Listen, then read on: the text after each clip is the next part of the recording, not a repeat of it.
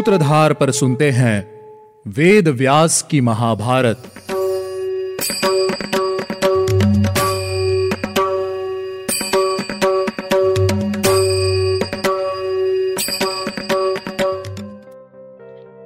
Hello listeners स्वागत है आपका वेद व्यास की महाभारत में। आज हम सुनेंगे सीज़न फोर का थर्टींथ एपिसोड मैं हूँ आपके साथ आपकी सूत्रधार मान्या शर्मा। वेद व्यास की महाभारत में हम सुनते हैं गीता प्रेस गोरखपुर द्वारा प्रकाशित महाभारत कथा।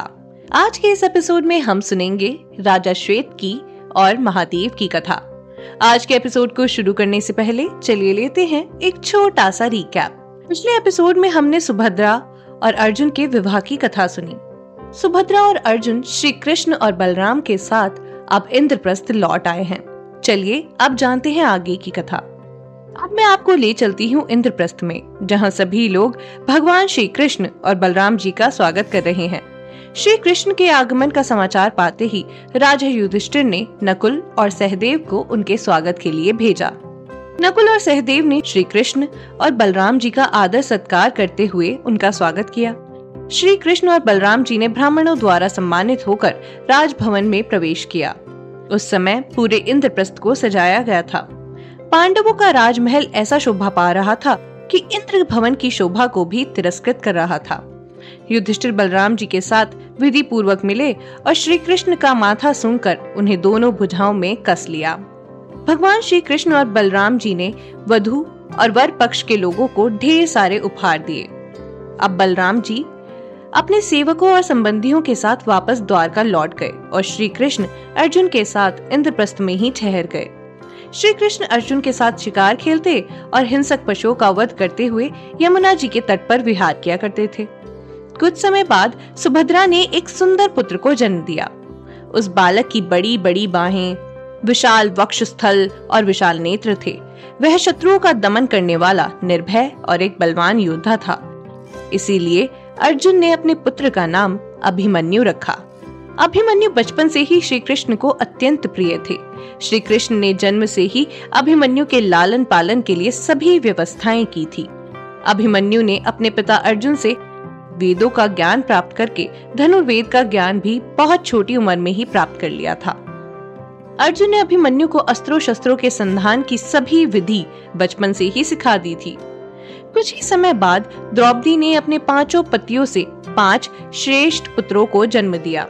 द्रौपदी को युधिष्ठिर से प्रतिविंध्य, भीमसेन से सुतसोम, अर्जुन से श्रुतकर्मा, नकुल से शतानिक और सहदेव से श्रुतसेन की प्राप्ति हुई।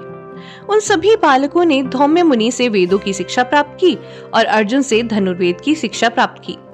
अब सभी पांडव राजा धृतराष्ट्र की आज्ञा से उनके सभी शत्रुओं का नाश कर रहे थे। एक दिन की बात है।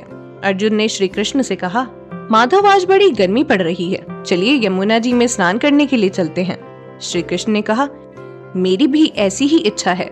इस तरह दोनों सलाह करके और राजा युधिष्ठिर से आज्ञा लेकर स्नान करने के लिए यमुना के किनारे चले गए। उनके साथ उनके मित्र भी यमुना में स्नान करने के लिए गए। स्नान करके श्री कृष्ण और अर्जुन अपने अपने स्थान पर बैठ गए। उसी समय उनके पास एक ब्राह्मण भिक्षा लेने के लिए आया।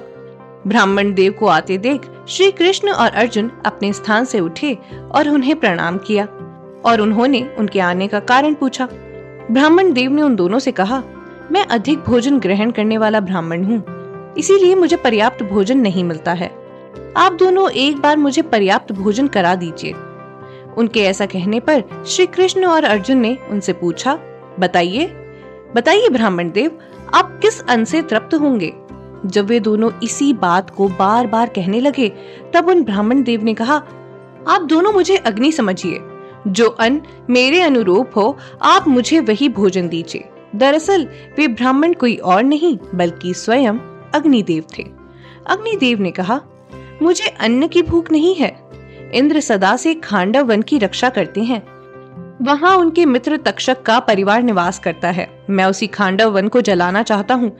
लेकिन इंद्र के कारण मैं ऐसा नहीं कर पा रहा हूँ। मैं इसी उद्देश्य से आपके पास आया हूँ कि आप दोनों की सहायता से मैं इस खांडव वन को जला सकूँ।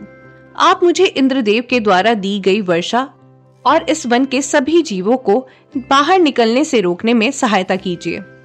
अब आप सभी के मन में यह प्रश्न आ रहा होगा कि अग्निदेव उस वन को और सभी जीवों को क्यों जलाना चाहते हैं? इसके पीछे की कथा मैं आपको सुनाती हूँ। सुना जाता है कि प्राचीन काल में एक राजा हुआ करते थे, जो इंद्रदेव के समान ही बल और पराक्रम रखते थे। उन राजा का नाम था श्वेत की उस समय में उनके जैसा यज्ञ करने वाला बुद्धिमान मनुष्य और कोई नहीं था। वे हमेशा बड़े बड़े यज्ञों का अनुष्ठान किया करते थे। उनके मन में हर दिन यज्ञ और दान से अलग कोई विचार ही नहीं आता था। वे हमेशा यज्ञ और दान में ही लगे रहते थे। एक बार उन्होंने सौ वर्ष तक चलने वाले यज्ञ का निश्चय किया। सभी को उनके मन अनुसार दान, धन देकर राजा ने यज्ञ आरंभ कराया। लेकिन कुछ समय बाद वे सभी ऋषि मुनि थक गए। दरअसल, लंबे समय तक यज्ञ करते करते उनकी आँखें धुएँ से व्याकुल हो उठी थी। इसीलिए वे राजा को छोड़कर चले गए। राजा ने दोबारा उन्हें यज्ञ के लिए प्रेरित किया, लेकिन वे नहीं माने। अंत में राजा ने उन्हीं ब्राह्मणों से आज्ञा लेकर दूसरे ब्राह्मणों को यज्ञ करने के लिए बुलाया। इसी प्रकार सभी ब्राह्मण राजा का यज्ञ करते करते थक गए और अब कोई भी राजा का यज्ञ करने के लिए तैयार नहीं था। एक दिन उन्हें एक ब्राह्मण ने कहा, अब आपका यज्ञ स्वयं महादेव ही करा सकते हैं। उनके ऐसे वचन सुनकर राजा श्वेतकी को बहुत क्रोध आया और वे महादेव को प्रसन्न करने के लिए कैलाश पे जाकर तपस्या करने लगे। कठोर व्रत का पालन करते हुए वे अपनी सभी इंद्रियों पर काबू करके महादेव की आराधना करने लगे। बिना कुछ खाए, पिए, दोनों हाथ ऊपर किए और एक टक देखते हुए राजा तपस्या करते रहे। वे कभी बारहवें दिन तो कभी सोलहवें दिन फल मूल का आहार किया करते थे। उन्होंने इसी प्रकार छह महीने तक तपस्या की।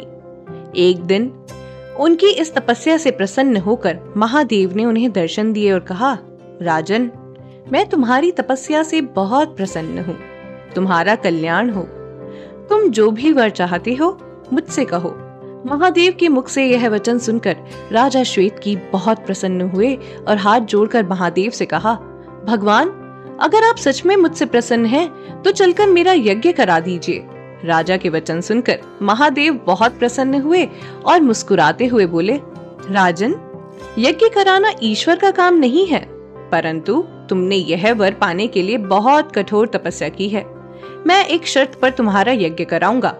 यदि तुम बारह वर्षों तक ब्रह्मचर्य का पालन करते हुए, घी की निरंतर धारा बहाते हुए अग्नि देव को तृप्त कर दोगे तो तुम अपना वर पालोगे। राजा ने वैसा ही किया, और बारह वर्षों के बाद महादेव दोबारा राजा श्वेतकी से मिलने के लिए आए। उन्हें देखते ही महादेव को बहुत प्रसन्नता हुई।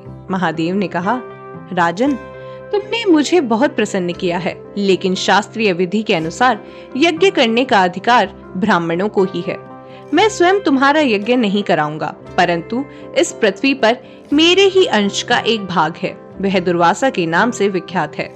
मेरी आज्ञा से वही तुम्हारा यज्ञ कराएगा। तुम यज्ञ की सामग्री जुटाओ। राजा ने यज्ञ की सामग्री जुटाना शुरू कर दिया और एक ही दिन में सारा सामान जुटा लिया। सामान जुटाकर उन्होंने महादेव से कहा कि अब आप कल ही मेरा यज्ञ प्रारंभ करा दीजिए। महादेव ने उसी समय दुर्वासा ऋषि को बुलवाकर यज्ञ आरंभ करा दिया। इस प्रकार राजा का वह यज्ञ पूरा हुआ और एक लंबे समय के बाद राजा श्वेत की स्वर्ग लोक को चले गए।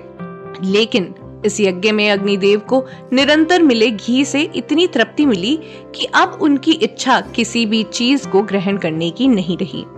उनका रंग अब सफ़ेद हो गया था। मानो उनका तेज ग्लानी से घट गया हो।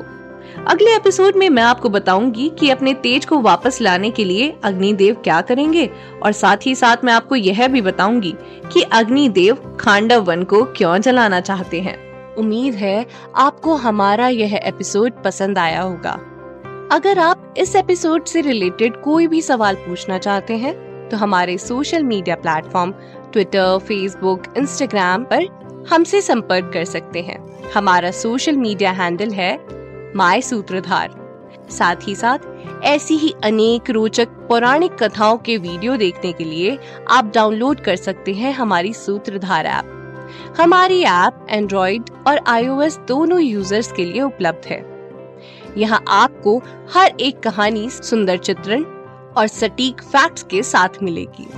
इसके अलावा आप श्री राम कथा, मिनी टेल्स पॉडकास्ट, हिंदी और इंग्लिश, नल दमयंती प्रेम कथा, हिंदी, इंग्लिश, तथा ऐसी ही अनेक कहानियाँ अपने मन पसंद ऑडियो प्लेटफॉर्म पर सुन सकते हैं।